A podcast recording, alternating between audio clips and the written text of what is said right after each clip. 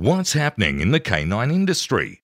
For all the latest news, views, and expert opinions, stay right here for the Canine Paradigm. You'll hear from industry leaders, experts, doyens of the industry, learned colleagues, movers and shakers, and the odd randy guest. Get the latest insights and expert advice from both here and abroad from the people in the know. Now, here are your hosts, Glenn Cook and Pat Stewart. And I'm Lofty Fulton, and I'm out of here. Hey, have I told you about that dream I had the other day? What dream? So I had this dream. It Was a sweaty dream? Nah, Okay. I was on this adventure. Yep. Well, I was in Germany during this dream. You're in Germany. Yeah. Were you And I- wearing Lederhosen? I was, yes. Beautiful. Yeah. Uh, it definitely was. And I was drinking steins of beer. And I just got this overwhelming need to buy a dog. Oh, I think I know where you're going with this. Yeah. So I just popped on over to House Amberg Shepherds. Oh, why wouldn't you? Yeah. You'd have to. And I know that they have the best German Shepherds, but the German Shepherds. So I bought one of their Dutchies, Oh, Man. the best. Shit mouthing German Shepherd. and so, so then in this dream, I, I finished my giant beer Mm-hmm. and I took off my Lena Hosen yep. And I got that Dutchie and I put it on a plane Mm-hmm. Yep. because they can ship them anywhere. It turns out I didn't have to even be there to buy this dog in this dream. Right. And I, I flew it over to the US. Yep. All right. So when I got there, I realized I need some equipment for this dog, this Dutchie that I've got. Wait, were you in Canada or were you in the US? Well, I was in North America. I was somewhere. It's not important exactly where. Okay. And so I thought, oh, you know what I need? Some like training gear, some collars, some leashes, harnesses. So guess where I got it from? it sounds like it's a big lead up to an old mate, Mach Lapointe. Mac Point. I just got onto Canon Dynamics Yep. and had it shipped to me. Didn't matter where I was in the US or North America, actually. I had Canon Dynamics ship it to me. It was wonderful. Yeah. Yeah. So anyway, then I'm out training this Dutchie in his all of his fancy equipment. The Mm-hmm. Yep. Mm-hmm. Dutchie that I got from House Amberg Shepherds, using the equipment I got from Canon Dynamics. Yep. And then I was training in dog park because that's how I train. Mm-hmm. And there were some people and they had some sort of unruly behavior from their dog. Yep. And I think at this point I was in Ashland, Virginia. And uh, I- Fancy that. I thought I said to them, they were like, "Oh, can you help us with this dog?" I said, "No, fuck you. I don't No, want to." I'm a dog part daddy. I said, fuck you, I don't want to. Yep. But I know someone who will come to your home here in Ashland, Virginia, while you're at work and will do like a little bit of training session with your dog while you're gone. no way. You're not talking about Melanie Benway. It was Melody Benway I was Bloody talking hell. about. Kindred Canine. So I gave those details. Anyway, so I went on to, you know, do some cool things with this Dutchie. Mm-hmm. And then I had to come back to Australia and I brought the dog. Wow. But you know what I didn't bring? What? Was any of his equipment. Oh, he left it all there. I left it all there. Okay. So I needed all new gear. And guess where I got my leashes, collars, tugs, harnesses, Dog Mills, blah, blah, blah, blah, blah. Bullfed Central. Einswick Dog Quip. Einswick Bullfed. Yeah. Yep. And when I got here, I realized, oh, you know what? I had been traveling this fictional dog in my dream around in the crate that he was shipped from uh, House Amberg Shepherds. Yep. Well, I need a custom crate now. So I had a custom crate built by the Bullfed, Wow. Einswick.com. Heinz a wiener. Yeah. A Heinz- wiener. yeah. So after your dream, when you woke up, did you wake up with a boner? You've ruined it.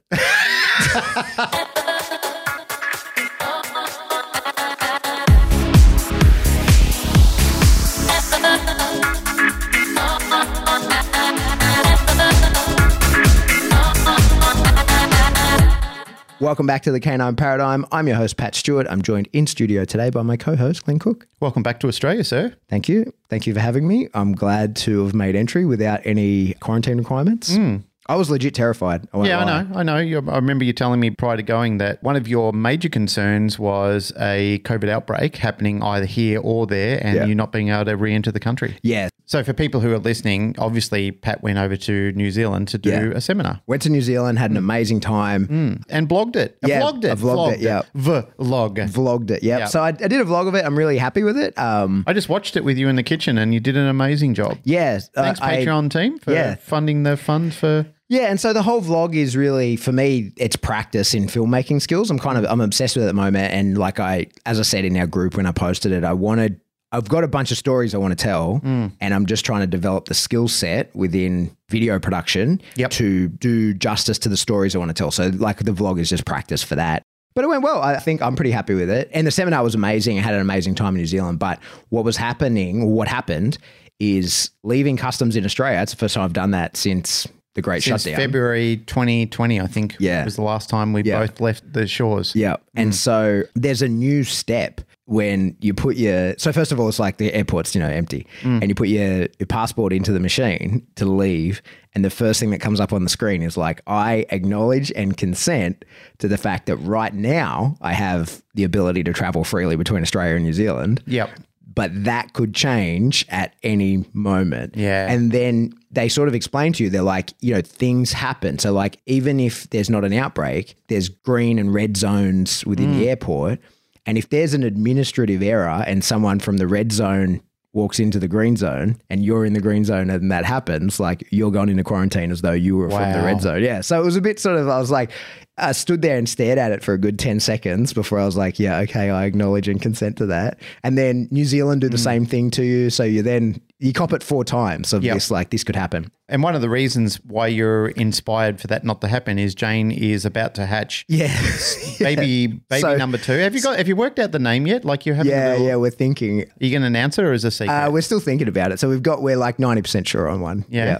But we'll wait until we see him to make sure. okay. But yeah, so I just don't have time to quarantine. So yeah, I'm, I'm going to Brisbane for the IGP Nationals this weekend, and then I'm in Sunshine Coast the following weekend. And so that would have I would have missed both those things if I was quarantined. So anyway, it didn't happen. Um, it's all good. I'm back. Wonderful time in New Zealand. Thank you so much to the guys that hosted me there. It was wonderful. I think I'm like obviously had a great time. Facility was good. People Yep. were good. All that, but also like it could have been terrible, and I would have still thought it was wonderful. Yeah. because it was just the first opportunity to get back to doing it. They could have kicked me in the dick, called me an asshole, and it would have been like, "This is the best trip ever, guys." but no, it was great. They were fantastic. So yeah, happy to be back though. Very cool. yeah. What's going on? What are we talking about? I was looking online the other day, as we generally do when we source what type of topics what we want to talk about, being a people's show and all. Mm-hmm. And one of the topics that was floating around a lot of the time, I heard people mentioning it on our favorite app, Clubhouse, mm. and I also read it online in Instagram and Facebook that people get increasingly frustrated about how much effort and time and value they put into their dog's training, only to have it ruined or disregarded by their inferior other or their The significant. inferior other. I shouldn't say that their significant other. I heard I one of the ladies on the line on the on the line online was saying that her inferior other had pushed her training back by about three months because he was doing things with the dog that were rewarding the dog being outrageously disobedient mm-hmm. and things that he found funny. And she said, I just find that infuriating and disappointing that mm-hmm. I put in this work for us only to have it set back. And I thought to myself, wow, the amount of times I've heard that in a career of dog training, and I'm sure in the term that you've been involved in it, and probably many people who are trainers in our industry who listen to this podcast, it's one thing that comes up regularly. yeah. It's a topic that we have touched on and we've mentioned, and it's been a, you know, it's probably in one of those Ask Us Anything uh, episodes. But I thought, you know, it is a it is a significant problem. It is something around the world. It's a global epidemic in households where regularly both the custodians of the dog, if you want to call them that, both custodians of the dog have a difference of opinion on how the dog train. It's rare that you will get a couple that synchronize and understand, you know, this is how it is and this is how it's got to be. So, you know, you and I, we both know individually and we know collectively people where that does happen, where for argument's sake, it might be a household where it's a, a sporting dog, regardless of whether the handler is the husband or the wife or partner or whoever it is, the other accepts this dog can't be messed with. And they might have uh, like you know like a an understanding where the dog is separated from the other person for a period of time because they really don't want any sort of misalignment in all the work that they're trying to do during that period of time. So I thought it's a good topic. It's an interesting point hmm. because it's something that Narelle and I have even talked about when we're doing things with the dogs. Like she might say, for argument's sake, with the Frenchies, that she spends time getting them under control and I do all the fun stuff with them. So they're rewarded by antics that she mm-hmm. thinks isn't really approved. And she's right mm-hmm. because I fuck up the things that she she likes to do with the dogs to maintain them because I find other things are funnier and I'm prepared to live with it. But Narelle says, well, that's not really fair for me when you're not considering that I'm trying to calm them down because I spend 90% of the time with them and I'm doing the feeding and I'm doing the, you know, like the toileting and so forth. And I kind of thought, well, I've just read this online and I'm looking at it from the point of view of the person who is putting in the work. And you're right, I'm being the asshole at home. that is that is ruining her control mechanisms that she's putting in place to keep Yep. them, you know, more in line with the behavior that's more acceptable for being inside. So here we are with a topic. Let's talk about it. Well, I think there's two layers to it. Hmm. I, I think that that issue can sometimes be used as an excuse in training. Hmm. And I don't think that it necessarily carries over to behaviors, as in monkey drills, as Yep. in heeling and all blah, blah, blah, versus behavior modification and Yep. lifestyle type stuff. Hmm. So I think sometimes we hear people say, you know, there's an issue of drive and motivation and even precision because my partner trains a dog in a particular way or somebody else trains a dog and they've caused this issue. I don't buy that so much because I think that it's very contextual. And so I've seen your dogs, and I've had dogs that are really highly trained for one person in the living situation and like a sloppy mess for the other. Mm. And the dog just reads it and goes, Hey, like you know how to reinforce me appropriately, and you provide consequences, positive and negative, for action and inaction. Mm. Whereas you, the other partner, doesn't. So you'll get a different version of me, right? So, like, I think that dogs and people, you kind of play the character that you're assigned within the social context. Yeah, they're transformative, right? Yeah. Mm. So, like, take my own life, for example. Remy works for me and he doesn't really do anything Jane says. And it's not for lack of like something she's done or hasn't done. It's just he doesn't do anything anybody says, hmm. really, other than me. And so it's not that she can say that he's untrained or just pays her off or something like that. It's like that's how his living situation is with everybody. Hmm. And I don't mind that because she doesn't take him out and work him. Like he does I don't need him to listen to anybody other than me. Yep. But what we have to align, and that, so that's the first part is like the actual training of monkey drills. Like, you know, what dog trainers want to teach their dogs to do tricks or whatever. I just think you can't blame your partner or person you live with for undermining those things. But what you certainly can blame them for is lifestyle stuff mm. because that's where the dog is reading both and is like, okay, like within this home, how do I live? Right? Mm. Like, what are the rules, you know, within here? And then I think it's possible that a dog sort of reads a play and says, when person A is here, the rules are this. And when person B is here, the rules are this. And then when they're both together, I have to find a, a level that appeases everybody. You know, I think that that's possible. But I think for sure when you deal then with, say, reactivity issues or, you know, like when you're fixing problems, that's where the actions of one person within a household can massively underpin, undercut, you know, fuck up the actions of another. Mm. Like if you know, if your dog has a reactivity issue, let's just make up an example like they're scared of the back door or whatever, right? And you're slowly convincing them that's not a scary thing and you're desensitized counter condition and you're like three months into a, a six month protocol and you're you're on track and it's all going really well. Mm. In your absence, that could just be pulled out from underneath you by the sloppy actions of someone else or or the you know not careful or uncalculated actions of someone else that can be stolen from you in an instant because that is you were in that moment attempting to change who the dog is and so who the dog is can be influenced by everyone the dog interacts with. I think that's fair to say right? Like that's uh, who the dog is in his mind his personality and how he fits into the world he's subject to inputs from everybody he encounters to make a decision about that kind of thing. So if he's reactive about things, other people can make him more reactive. But so I think you definitely can blame your partner in that situation. But it's when it's the monkey drills of like, oh, he's sitting slow because my partner lets him sit slow. I just don't buy that. You know, like I just don't get that. Yeah. Because take, for example, like it used to be that uh, when Rip was staying at my parents' place a couple days a week where, before he started school, Valerie would go with him and Valerie would do stuff for my dad and he would she would do it, right? Like she would do what he says, mm. but not with the same precision that she would do it for me. Mm. And those two versions of her existed at the same time. Like it was never as though I had to then like the way he trained her and did things with her caused me any change in what she did for me because she was just like, oh, this is Pat's style of reinforcing me and what he expects before that reinforcement comes and the actions he will take in order to make sure that those behaviors go ahead versus my dad's style of reinforcing her and the actions he would take in order to make sure those things go ahead. Yep. So the dogs can read the play on that. Yeah, that's where the transformative behavior comes from. Yeah. It's kind of like children, you know, like the way a child will behave for the mother versus the way the child will behave from the father. Totally. And, you know, I used to say to people to use the analogy a lot when we were talking about this very subject was as a child, you'd love your mother, but you'd have a bit of disdain for her. You know, she was generally the workaround, especially a boy and a mother relationship. You could sort of glean a lot more from mum than you could for dad. But when mum wanted to keep you in line, she would say these words to you. And I remember these words echoing in my head as a child You wait until your father gets home.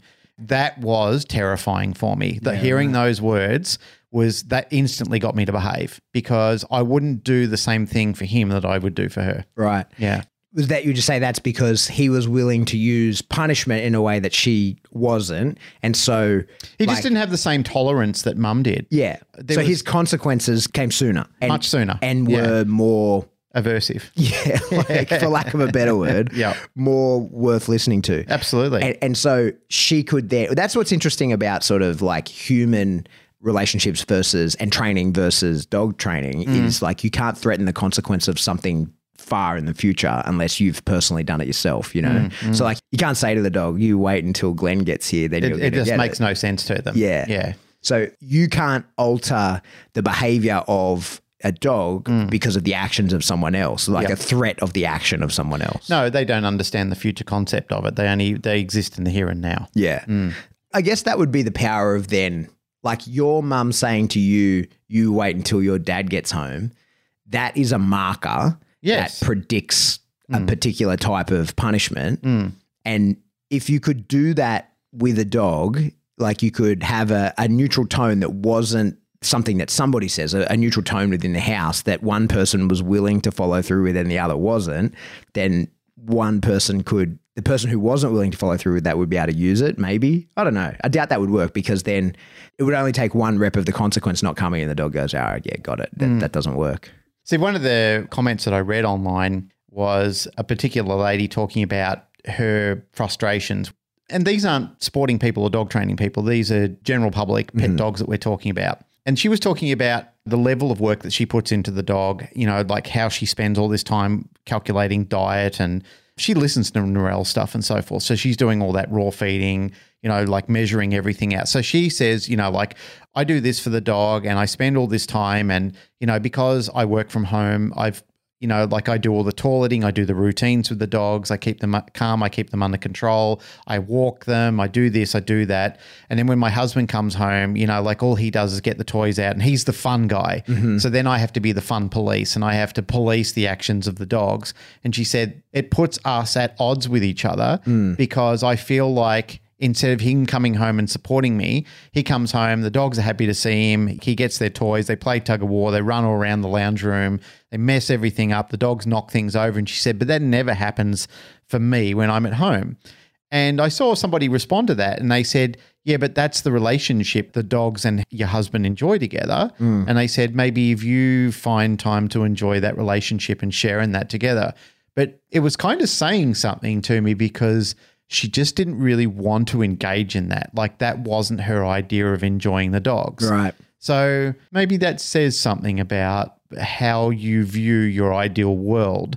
And I looked at that was there were a lot of layers and mechanisms of control in there where the husband, it was my dogs when I come home from a stressful job, and this is interpretation, this is not exact because I didn't engage in this conversation. I was just reading it as a subject matter for talking about and hmm. digesting. But it kind of looked at it from the husband's point of view, and this is not a man versus woman thing. It's just let's take any sex out of that and put person A and person B. When person B gets home from work and you know they've had a stressful day, they've been around people all the day, they see the dogs, which are happy to see them immediately. The dogs light up, they light up and think, "Oh, this is relief. This is fun." The dogs are happy to see me. I'm happy to see them. Work sucked all day. I had to go somewhere where I didn't really want to be uh, to earn an income, but now I'm where I want to be. I'm back in my my zone. I'm back with my fam. You know, like we're having a good time. We're spending time together. We're doing fun stuff. And in their existence right there and then, that's their perfect world of being together. But when the partner is then saying, well, that's not what I like, I don't like seeing that. I don't like seeing that level of what I consider a lack of discipline or a lack of control or a lack of respect for me. And it's an interesting one because I'm very much of a belief, and one of the key words that I tout here at work a lot when we're talking and when we're having disagreements or there has been some sort of fallout or a misunderstanding is perspective you know, in our meetings at work, that's one thing that we talk about a lot of the times is what's your perspective because this is mine. So I think that when people are at odds with each other over situations like this, I guess really what needs to happen is an understanding of perspective. Like, mm. here is it from my point of view with the dogs, and this is how it affects me, or this is the way that I see it. And then allow the other person or the party to be involved in that conversation where they're coming together and saying, well, this is my perspective, you know, and rather than it be, well, you win or I win, why not find some sort of middle ground where they can work on it together, where there can be more investment? And I know that doesn't always work because A, it's a time commitment thing sometimes. And people aren't just doing a 38 hour week, they're at work for 38 hours. And then when you include travel time on for the average person of, you know, an hour in the morning, an hour in the evening, that's another, what's that, 14 hours on top of that. So we're talking like 50 hours a week of, you know, being involved in some sort of professional outfit. Whereas when you come home, really what you don't want to be involved in is more discipline and more structure and more layers, unless you like that. Yeah. Unless you like that. But some people just want to come home and they just want to kick around with the dogs. Yeah. But then if you're going to talk perspective, I think you have to then so, you know, in that example you've just painted there, right? Yep. Person A is at home with the dogs and wants low arousal dogs. Yes. And person B comes home and likes high arousal dogs. Yep. That's fine so long as like watching somebody else do something they enjoy that it doesn't float your boat is totally fine when that doesn't affect you. Yes. And and I think when you're going to talk perspective, that's the the lens I think it has to go through. Absolutely. Is like I can watch someone do something that I wouldn't dream of doing and I don't like doing, I would never do. But I can look at that and go, I see you enjoying this. It doesn't affect me in any way, shape, or form. Yep. So have at it. Have a good time. But right? it's the affecting. But when it does affect you. Yeah, when it so, bleeds into that, yeah. crosses over. And I think the big issue, like when I see have seen similar issues in the household, yeah. when people are at odds, it's usually because someone has some level of dog training acumen and they see where that behavior goes. So it's like, okay, I'm here with the dogs and I it's not that I don't like high arousal, it's that I have to deal with the I don't like dealing with the consequences of it. Mm. And so then they're at home, they keep the dogs low aroused or whatever and then the other person comes home and brings the dog into a high state of arousal and then abandons it because that's one of the and then leaves the that first person. I can understand yeah. that I will say with that I totally agree with because that's not perspective and that's not considerate. Yeah, and mm. that's I think one of the biggest uh, sources of well, I guess reactivity is the right word, right? Like where it's just that reactivity is the blanket statement yep. that we give to uh, there's arousal that I don't like and and it could be for many reasons but mm. I think that's what people mean when they say the dog's reactive. It's like he's he's aroused and I don't like the reason. Yep. And you know you see it all the time. Friends of mine do it to my own dogs and that kind of stuff and and it's it's such a common trait especially I guess because people are probably used to very low arousal dogs but people who will bring a dog's arousal level up in the home and then just be like good luck mm. and not see that through. So you see people, you know, the, they'll be sitting on the couch, the dog's on the floor, and the dog's kind of looking at you, sort of, you know, half eye on you, half eye asleep. And you look at the dog and you stare and you give, you know, like almost like intent, like, hey, do you want to play? And the dog then stands up and is like, well, of course I do, right? Mm. And then people do like a little, like a sharp move gesture or something like that. Yep. And it brings the dog right up in arousal, and the dog goes, "Okay, like now I've got like you've you've yes, I do. I consent to this game. Let's do it." Mm. And then people go, "That's the end of the game." And then the dog's like, "Hang on." I was just a fucking sleep. Did you just ask your dog for consent? Yeah. But the dog says, "Hang on, man. I was asleep. I was in, I was happy to enjoy your calm, relaxed, low arousal company. Yep. You kicked me into drive, Yeah. and now I've got nowhere to put that. And that's how the dog becomes destructive and all the things that people then label as reactive and, and they have issues with the dog.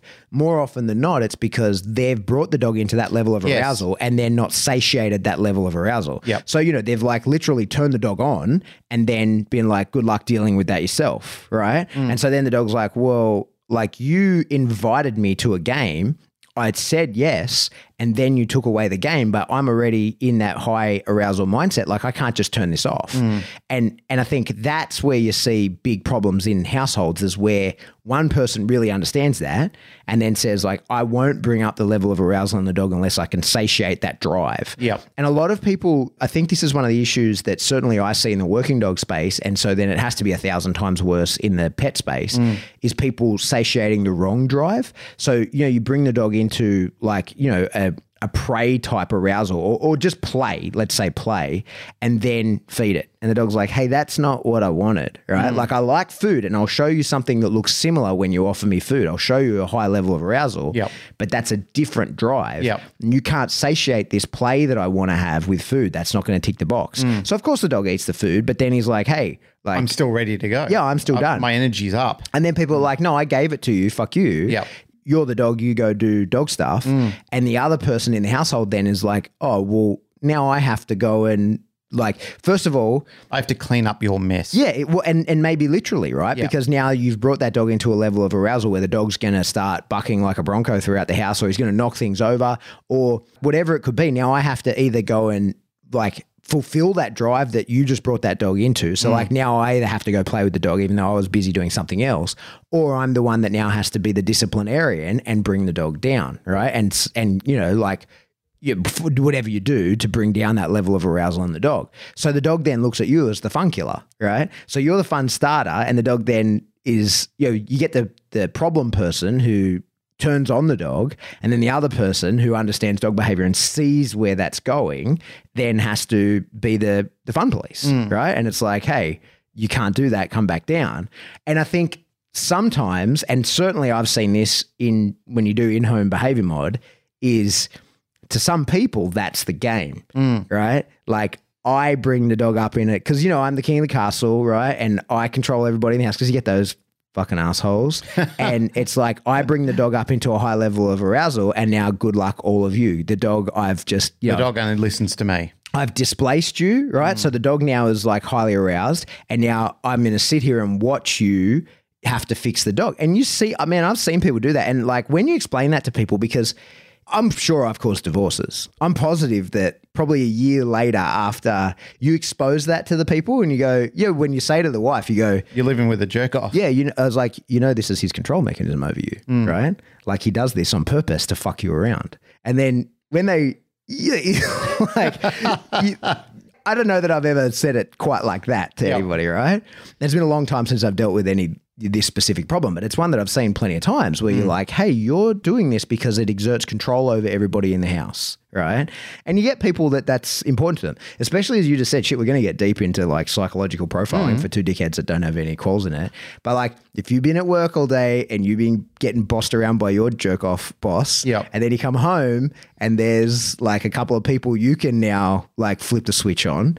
That's how power plays happen all the time, right? So I get it. This chick that was There's always someone that needs to be kicked down the line. yeah. So this chick that's complaining about her, what did he? Well, not needs to be. That's the wrong choice of words. That gets kicked down. The yeah, line. Yeah. So this chick that you saw complaining about her insignificant other or whatever. Yeah. I mean, first of all, to be using that language, there's some deep problems going on, Yeah. right? Yes. And- yes. right? If you're calling your life partner your insignificant other, there's bigger issues than the arousal level of the dog in the house. That's the language they kind of use. I just get a bag of popcorn and start reading it while I'm flicking through the because this is where I come up with some of the ideas to chat about. Like I look at things that people write online, I think, oh, there's some spiciness going on there. Yeah. Let's That's some tasty stuff to get into the podcast. And I, I was reading it the other day. Well, I, I don't know. I was just waiting for something. I thought, hmm, I'll go into the forums and see what people are talking about. See Out what's in the zeitgeist. Yes, pretty much. That's some of the language that people are using. I thought, oh, that's that's interesting. Yeah. I mean, I can't imagine calling my wife my insignificant other. Not- like that's no. that's about as offensive a thing as you can say, I reckon. Yeah. But I think for sure that is like aside from the malicious intent that we just kind of inferred was possible, I think that that's something that happens all the time. And I think that it can just be a pairing of if that person was alone with the dog, they'd have this destructive, reactive dog and they'd blame the dog. And you go, well, actually, mate, it's the way you treat the dog. And when you get two of those people together who live the life like that, then that they're the people that have that pain in the ass dog or mm. have to get in a dog trainer. And that's how we meet those people, right? Yep. But when you get one who either is the dog trainer or has the acumen to understand that, and the other that doesn't, and I guess everybody enjoys dogs in different ways, right? They like do. I think that's one of the things. And you each can- other. You enjoy each other in different ways. yeah, and you can enjoy the same dog in many ways as well. You know, like I, you know, I have high drive dogs, and my enjoyment comes from doing high drive activities with them. But that's not to say I don't also enjoy sitting on the couch with them. Like I, mm. I enjoy that very, very much, right? So I think that you've got to be able to play off both. Oh, man, you could distill it all down. It's like everything in dog training is like you can have a lot, but you can't have it all. You know, like you can't have everything at once. No. You've got to decide. You've got to compartmentalize things and go like, okay, like how are we going to manage this? What's important to me, and what what do I? What's my number one priority, and then what's my second my second priority, hmm. right?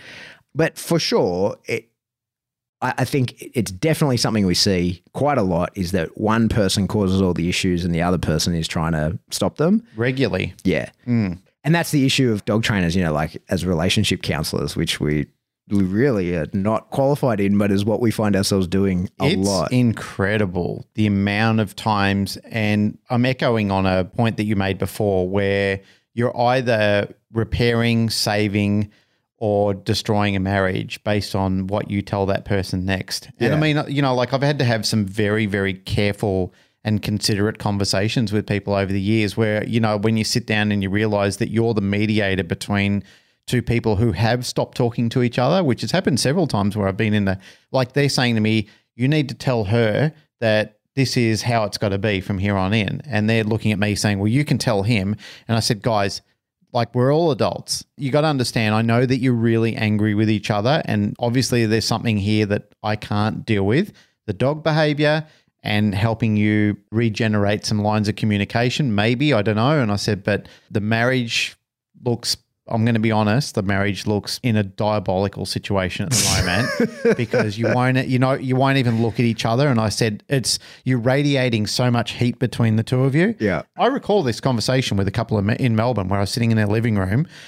It was a cold Melbourne day, but you could feel the heat from these two, the anger and the disdain they had for each other.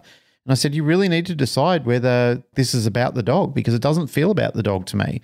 They separated, literally not because of me. I just said, You need to go and see a professional. You need to see somebody who's a counselor or a, a psychologist or something because honestly, this is not my wheelhouse. Yeah. Well, mate, a line I've been finding myself saying quite a lot lately is this is outside of my spectrum of specialty. Yep.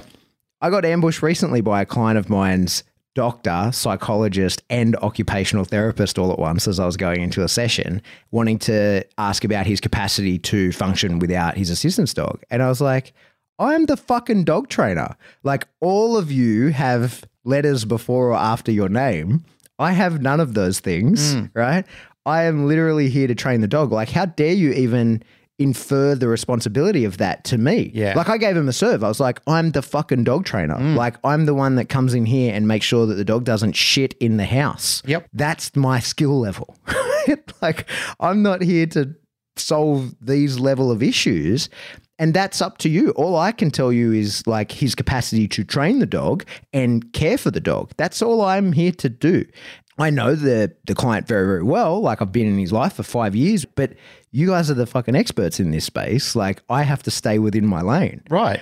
Like I think as dog trainers, we we're very often required to or invited out of our lane.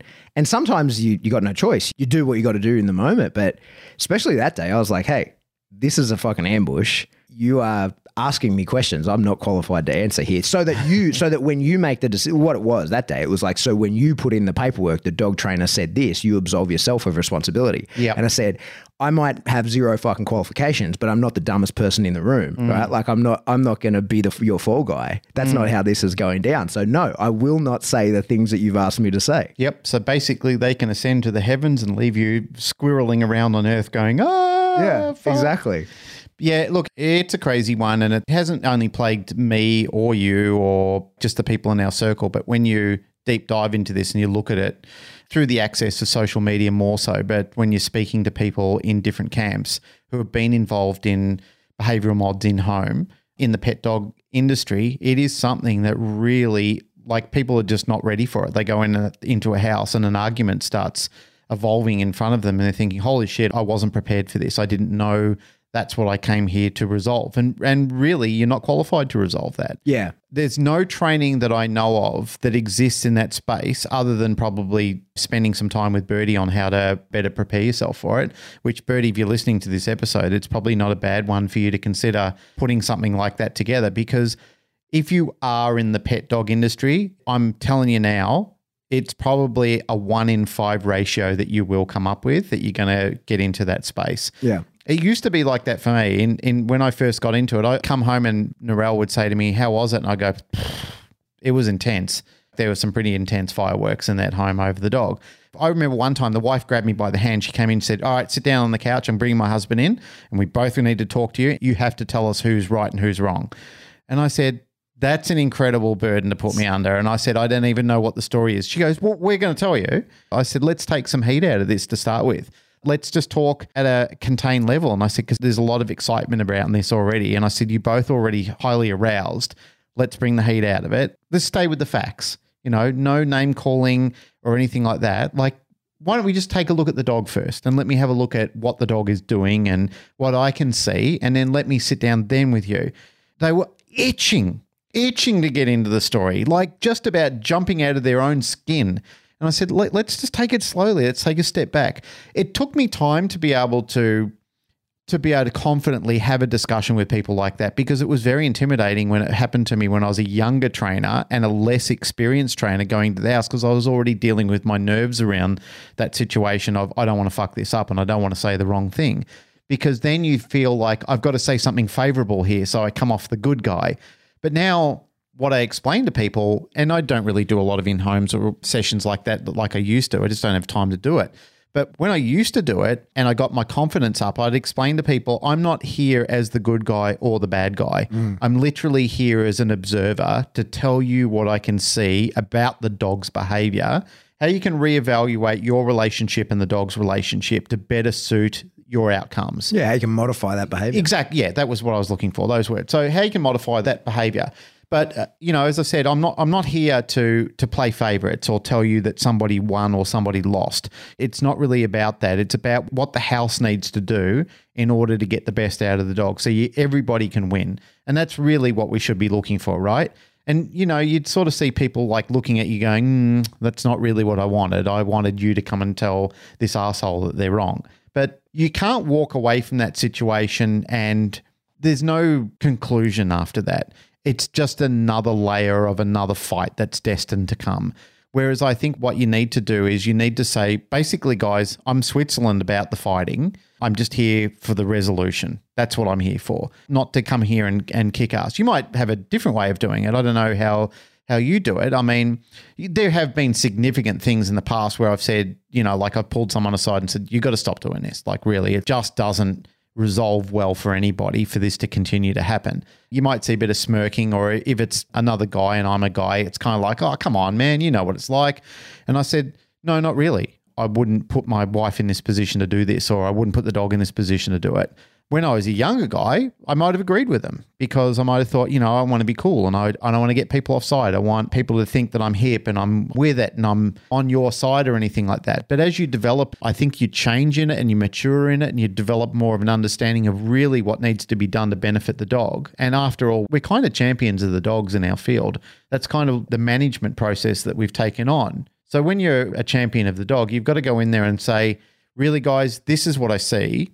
And this is what needs to change. And you guys really need to have a strong conversation now about how everybody is going to set about changing that. Yeah. You know, in circumstances like that, that's where I lean into the highly scientific language because it removes that emotion. Mm. Yeah, yeah. So when you're saying to people like, you know, when they've got to radically change the way they live with the dog in order for everybody to, you know, be happy and safe, when you're telling people, hey, what you're doing is wrong because you're causing these issues, that's where I revert to the base definition of reinforcement Yep. where I say the reason that is happening is because you're reinforcing it. And it's like, I don't want it to happen. And like, no, I know, but you are through action increasing the frequency and likelihood of the behavior. And Yeah. that is the definition of reinforcement. And so, like, for me, in that sort of tension within the in home behavior mod type stuff, that's how I usually remove the tension from the situation is Yep. becoming extremely clinical in my language and scientific. Mm. And that means, you know, sometimes we hear people say,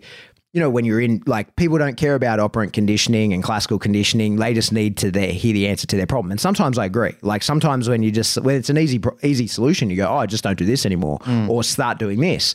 They don't need the lecture on when someone's, you're teaching the dog to be calm before going outside, wait at the door and that kind of stuff. You say, you know, like, restrict him here and wait until he gives that behavior and then open the door or, or whatever. You don't need to go into the deep science of it. Mm. But when you start getting emotional, and it's because of the way that people live with the dog. That for me is that's the line in the sand where I absolutely go, okay, we can remove all the emotion from this mm. and be very clinical and say your actions, whether you want them to be or not, are reinforcing. And people go, you know, like, I don't. And you go, no, no, no. I mean, in the scientific term, mm. right? Like you are increasing the frequency and likelihood of the behavior. And then you can go into those funny examples where you can say, you know, you explain operant conditioning to people and you say, if a dog's trying to bite you and it's intent on biting you and you kick it in the head and it that makes it want to bite you more, that's technically positive reinforcement, mm. right? Because you've done something, you've added something that increases the frequency and likelihood. So it's like we need to just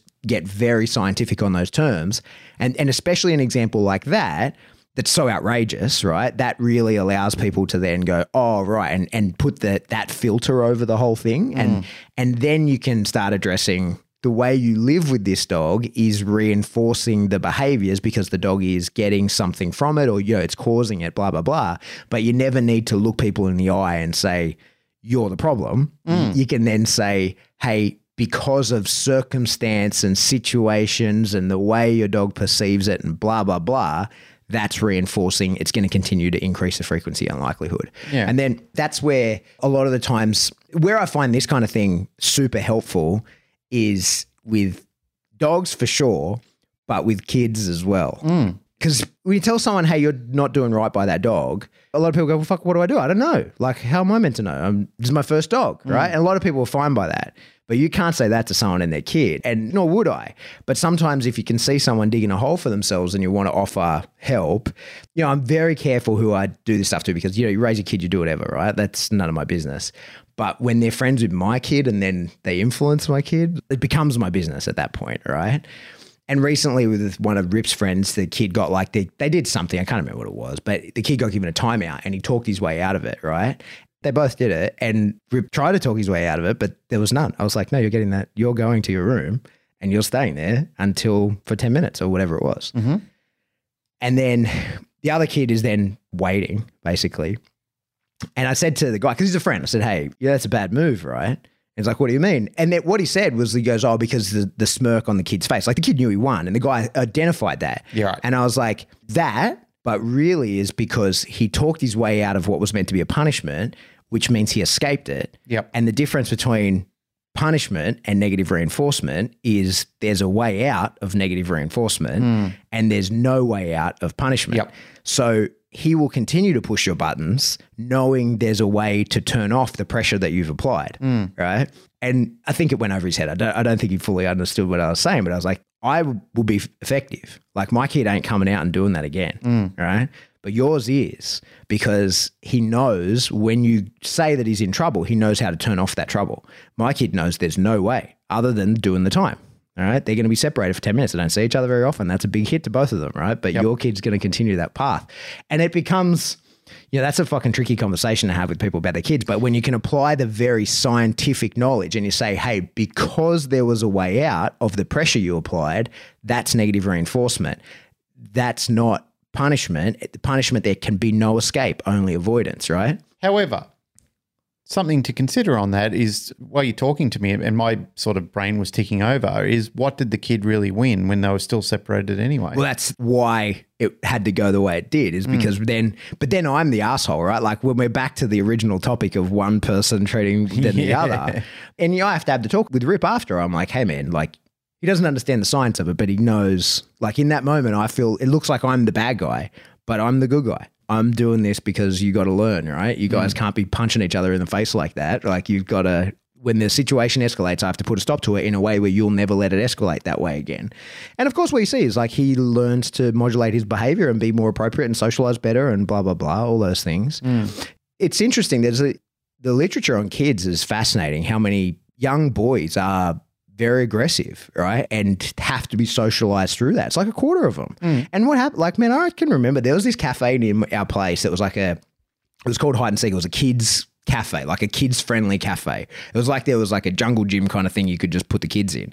And we used to go there all the time. And then just one day, Rip just started punching everyone in the head, right? Like straight up. And it's about two years old. And it's a really dangerous time. I'm, I'm really glad I was aware of what was happening because you think, oh, what's going wrong with my kid? But it's really normal. But it's very embarrassing because your kid's causing all the issues. Now they can't hurt each other, thank God, right? They're like two years old. It's kind of no big deal. Yeah. But when he's just straight up unprovoked attacking, like violently attacking within their capacity to do it, other kids, a lot of people then, and this is what we see with dogs as well. uh, The literature on this is on humans, but I think it applies 100% to puppies. Is that then, you know, you're mortified that this is happening. Where did this come from? I don't promote this behavior. So you never put the kid in that situation again. Yep. Right. And that's what a lot of people do to the dog as well. They see a little bit of aggression, reactivity, or whatever. And they're like, oh, I'm not going to be the person with the aggressive dog. So they never go into that situation again. And that is self fulfilling prophecy. You become the person with the aggressive dog because you don't socialize through yeah, it. yeah, yeah. Yeah. I totally support that. And that's what happens with kids. And the literature explains you got to, like, you got to socialize You them get through back it. on the horse. Yeah. Yeah. And so, mm. man, we were there all the time with the little troublemaking kid. But it was like, you know, a few weeks and then it's it's gone. Yep. But you see now other kids that, you know, one in four, it's a super common thing mm. that didn't get socialized through it are lifelong going to have aggression management issues, right? And they're going to be those aggressive personality types. So, like, it's understanding that kind of stuff, I think, is super important. But, yeah, we should talk dogs, not kids, because it's Well, so far outside our wheelhouse. It, it is, but it's interesting how it all correlates and how the science was evolved to cross over between species. Yeah. It's still relatable because we're still talking about behavioral sciences to a degree. And I agree that neither you or I are experts in raising children, or you are more than I am. Because What one one kid that's doing pretty good, and you've got one, you- another one, on the way. Yeah. But the reality is, in a situation like that, I often relate to and think back on when I was reading the 12 Rules of Life from Jordan Peterson. Yeah. And he was pretty much words to the effect of stating that kids only get one set of parents. They don't need to be their best friends. They need to be their parents. They need to mentor them through life. Yeah.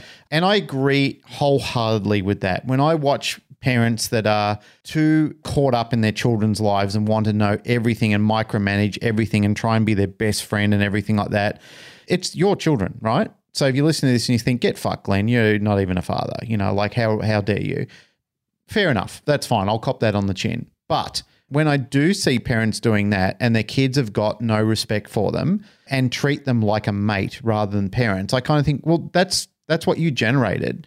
You know, and I watch people do that same sort of thing with their dogs too, where they want this level of control, they want this level of respect, but they don't do anything to cultivate it. Yeah. And I do agree that parents do need to, you are their only parents, the only parents they'll ever have. So if your mothers and mothers and fathers and fathers or mothers and fathers or whatever mixture you are, really, when you look at the sensibility behind it, you're the only people that your children can come back to and say, You're my parents. You won't know every single thing that they need to do. I mean, you need to raise them to a standard where you can empower them to learn about that. And when they're old enough, they can go out into the world and say, Because my parents spent that, or my parent spent the time with me and was able to. And I know this is not always the same, you know, like there are caveats in place where that's hard. That's very hard to do. But to the best of your ability, if you can empower that child, like we're talking about in raising puppies and into capable and competent dogs, if you can do the same thing with your child, that child will be empowered forevermore in their life to look toward any challenge and basically say, you know, my mum and dad or my parents taught me how to combat these systems and how to feel comfortable around it. Or if I'm feeling really fucked up about it, I can go back to them and saying, Mum and Dad, I'm not coping well. What should I do? And mm. maybe they're the same people say, well, we don't know, but we can look into it for you. Yeah. You know, like we are family after all, and we can cultivate some sort of answer together. I think in a household, people need to have that same sort of understanding with their dogs as well. Yes, dogs are fun and, and you definitely want to enjoy them. And some people call them fur babies and so forth, but in the reality, we're a different species. And again, to preach on reality, in reality, you need to understand that whatever your dog does is because of the environment it was raised in mm. to a high degree. Yeah, there's not the always genetic component. That's yeah. right. There is again when we talk about caveats in and out of things, there are caveats where you can basically say, well, genetics does dictate a certain degree of things, but there's the old saying that I keep saying to people all the time is the dog is a product of the environment it was raised in. Mm. And again with the caveat of genetics, of course. Yeah. Yeah. I think the trick with dealing in modifying behavior mm is consistency, right? And yeah. I think that's what oh, yeah. that's what gets left behind in the conversation sometimes with kids as much as with puppies. And we should keep talking about puppies, not kids, but okay. it's about that being consistent. And you never want to be the like, yeah, back to what you were talking about with the two people in the household at the start. Like, mm. I don't mm. want to be the fun police all the time, right? Like, I don't want to be having to stop the good times. But when the good times are dangerous, or the like the good times become the dangerous times. Mm like I've got to stop that and I've got to stop that consistently so you know that it's never available. Yeah. And I think that's that's what kind of gets tricky with young dogs and being in the house is when people are like, man, I just don't want to be on his ass all the time. And that's the role of management where we're like, hey, well, don't put him in a position to do the wrong thing. Mm. If you're not prepared to 100% every time he does something that's inappropriate within the house, provide the consequence for that, then don't let it happen because the real issue is the inconsistent consequence. First of all, like the lack of consequence for a behavior that's cute in a puppy that then becomes a, a huge problem in an adult dog. Yep. That's a big issue. Mm. But the inconsistent consequence is even worse. Mm. I would rather say to people, like, if you're totally unprepared to give any form of punishment, then don't do it at all, yep. right? Let the dog go rogue because then at least he he's happy being rogue, right? Or just being a dog. Just yeah, just following the guidelines. Just doing whatever he feels like, not yeah. knowing he's default doing it. Default setting dog. Yeah, so yeah. that's a better way of saying it, right? So like, take for example toilet training, right? Mm. Like people who don't want to put the work in for the crate and management and that kind of stuff. It's like, well, if you're happy to just let the dog shit anywhere, then he can just shit anywhere for the rest of his life, right? Yeah. And he doesn't know he's doing the wrong thing. It's just it's just a thing that he does, and there's no consequence for it. The problem becomes when you're not prepared to do the management work and you intermittently punish the dog for doing things that you no longer want it to do because that's how you'll fuck up the dog. It's that intermittent, unclear, like essentially what know, in all the literature that tells us that punishment is a problem and has negative consequences and creates aggression and all those kinds of things, the caveat is always that it's non contingent use. Mm. You'll always find that. You will not find a single study where they say punishment's not an issue and works and should go ahead, where there was any miscommunication or lack of clarity around why that punishment was happening. Yep. In every instance, when they say punishment causes a shutdown dog, punishment causes aggression, punishment causes what's some of the other shit they say? You know, all the all of them. All the bullshit you hear. That's 100% true when it's non contingent punishment. And it's not even really punishment then. It's just a misunderstanding. Well, no no control around yeah, it. Can't at, control the outcome. That's right. At yeah. that point, it's just aversives yep. delivered for no reason. Yep. And even if you have a very clear decision and intent and picture around an aversive you give the dog, if you're not prepared to do it a second time, then you're non-contingent use. Mm. Because if the dog can't make the association to something, so and it's got to be scalable too. Yeah. Mm. So I mean, let's go to like the most obvious and tiny thing. You got a dog that like jumps on the counter, counter surfs, right? And you just give him a little leash pop, like, hey, knock it off, right? So that's the level of punishment we're talking. And then one day he does it, and you're like, oh, I can't be bothered. Well, the first time you did it was great That's positive punishment, used it effectively, right? But then the second time you observe him doing it and you go, oh, I don't care in this moment, your first time of positive punishment just became non contingent use mm-hmm. because now there's no like consistent consequence for an action. Yep. And that's how you'll fuck up your dog. And that's what I see a lot of the big issues that we see in the home is when someone is saying like, yeah, I have, I understand that. I Yeah. get it. That's intuitive to me. Whether I ha- whether I'm trained in it or not, I understand it. Got it, right? It might be that I've I've read the books and I understand it or it's intuitive to me and I just get it. Mm-hmm. Then that person is paired with someone who's non-contingent use and you can see you're like, dude, you're going to fuck him up. Like you're going to cause all the issues that people say come of punishment Yep. are going to become true because you're not using punishment you're just randomly providing aversives mm. right? And the same goes like to an extent with positive reinforcement as well like when you're trying to convince the dog of the right behaviors when people you know sometimes in the learning phase still go to an intermittent schedule, not by on purpose, not with intention where you go, the dog's got it. You just like stop reinforcing. And so, of course, the behavior goes away. Mm. And that's when people start saying, he knows this. Why isn't he doing it? It's like, no, he doesn't know it, right? Because you're at a non contingent use of positive reinforcement. You may as well have just been randomly throwing treats in the air. I love that adage. He knows this. Yeah. Yeah. I think the moment you have a high drive or a highly motivated dog and you have that dog understanding a marker that leads to the like the moment you have one behavior reliably taught, right? Mm. You lose the ability to say he knows this, right? Like on the regular. I mm. think there's instances where you can say there's competing motivators, there's other drives at play, there's reasons the dog knows this under perfect conditions. yeah, because if the motivation is there, mm. I know things under perfect conditions too. Yeah. and uh, under other times it's it's completely absent. yeah, Yeah, exactly. And it's like, hey, if he knew it, he'd do it. exactly. Yeah, especially when you see people putting a heap of pressure on the dog, and you're like, "Hey, man, Do you know not to speed? of course, Do you do it? no, sir." Especially don't at the moment. We've been through that, Ah, yes, yes. dude. I nearly ran a red light the other day. I was on my way home from something, and I was I was filming something for the IPO thing I'm doing, and I didn't know where I was. I following GPS, and it was, I was at a confusing intersection, and I was Ah, like, old confusing intersection. Yeah, and I was like, wait, am I turning here? And I was looking at the the GPS, and then I look up, and it's an orange light, and I was like, shit, how long's that been orange? So I thought, nah, I'm not. I'm, gonna I'm risk slamming on the brakes, and the red light camera went off because I was like just into the intersection. Yeah. But then the second flash, like. Yeah, like they'd take the two photos to make sure did you go through, and I was Yep. like, I did not, sir, and I'm Wow. fucking glad that I didn't, or Wow. else, or else this conversation wouldn't be happening. Well, it'd be happening from your life. yeah, it'd be, it'd be a Skype session. Hey, I reckon we wrap it up. What do you yeah, yeah. We've talked it. Yeah.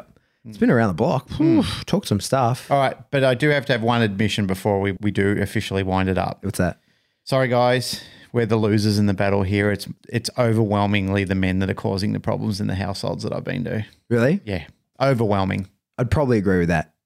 Oh, nah. I don't know that I could. In my experience, I don't know that I would agree with that necessarily. I'm thinking of certain cases. Oh, don't get me wrong. I mean, there's things that I've seen which have been between volleying between both sides, but generally the high level arousal, it's Yeah. it's the guys causing that issue. Yeah. Not all the issues. It's the high level arousal and then leaving the wife to fix up the mess afterwards. That's Mm. that's generally a guy thing to do. Could be. Yeah. Don't know. All In right. my experience. All right. Hey, let's use this as an open topic now. It's over to you, fam. Yeah. So, uh, all the TCPs in the discussion group, tell us about your experiences. If you're a trainer, budding, or professional, tell us about your experience. If you've gone and done some in home mods and seen those high level arousal situations, is it one or the other? Mm, Yeah. It's war of the sexes. We kind of didn't want to open a can of worms, but fuck it. I just thought I'll just throw all caution to the wind and just pull the pin out of the grenade and just throw it on the floor. Yep. Yep. All right, that's it for another episode of the Canine Paradigm. As always, if you like what you hear, please like, rate, share, subscribe. Do that through whatever subscription service you download us from. Yep. If you want to support the show, you could jump into Patreon. Papa needs some new cameras. um, three bucks a month gets you access in there. You could pay more if you like. That's totally fine. The other way you could support the show is Teespring. Yes. If you buy any cool merch from Teespring, don't be afraid to flaunt it. Post some photos of yourself in it. Tag us in it. Tag Yeah, us I'd love to see you guys wearing it out on walks or when you're training or doing some stuff. People, some people do. Yeah, yeah. Yeah, so Wonderful. I um, love it. Yeah, I'd like to put some more of that on the gram. So Yep. if you're on the gram and you've got some TCP merch, I often put it in the stories, but I'd love to include you in our ongoing Yep. section as well. So Yep. DM us the pics. yeah, DM us the pics and tell us a bit about it. Yep.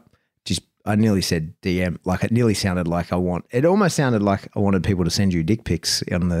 DM the dicks. DM the dicks. No, don't. No, No, thank don't you. Do that. No. stop it. Yep. What are we up to? If you want to get in contact with us, best way to do that is jump into the Facebook discussion group. That's where you can sort of group source information Mm-hmm. if you want to know the dimensions of the box. People make jokes about that, right? But we still get at least once a week. I got one. Did you see the email the other day Um, yeah. which said, "Can you tell me where I can find more information on the dimensions of the box?" Yeah. and I kind of thought, seriously, But it's because the show's constantly growing, right? Yeah. And people go back. Like they might we've still got new audiences hitting Yeah. hitting the. So those old jokes Yeah. or those those old irritations are still coming back. yep. So anyway, So we're bringing sweaty back. the box the dimensions don't matter.